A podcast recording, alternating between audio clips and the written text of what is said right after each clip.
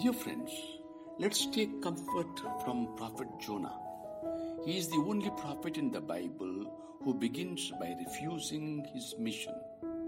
He is the only minor prophet to be mentioned by Jesus, yet he starts inauspiciously.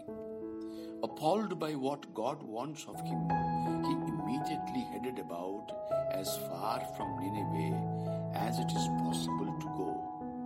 Having saved him from the whale's belly, God calls again. This time, Jonah responds.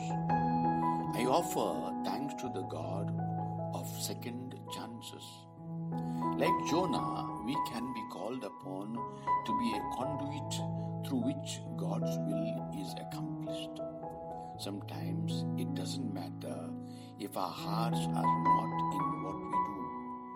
The fact that we do it can be enough for God to achieve astonishing results through us.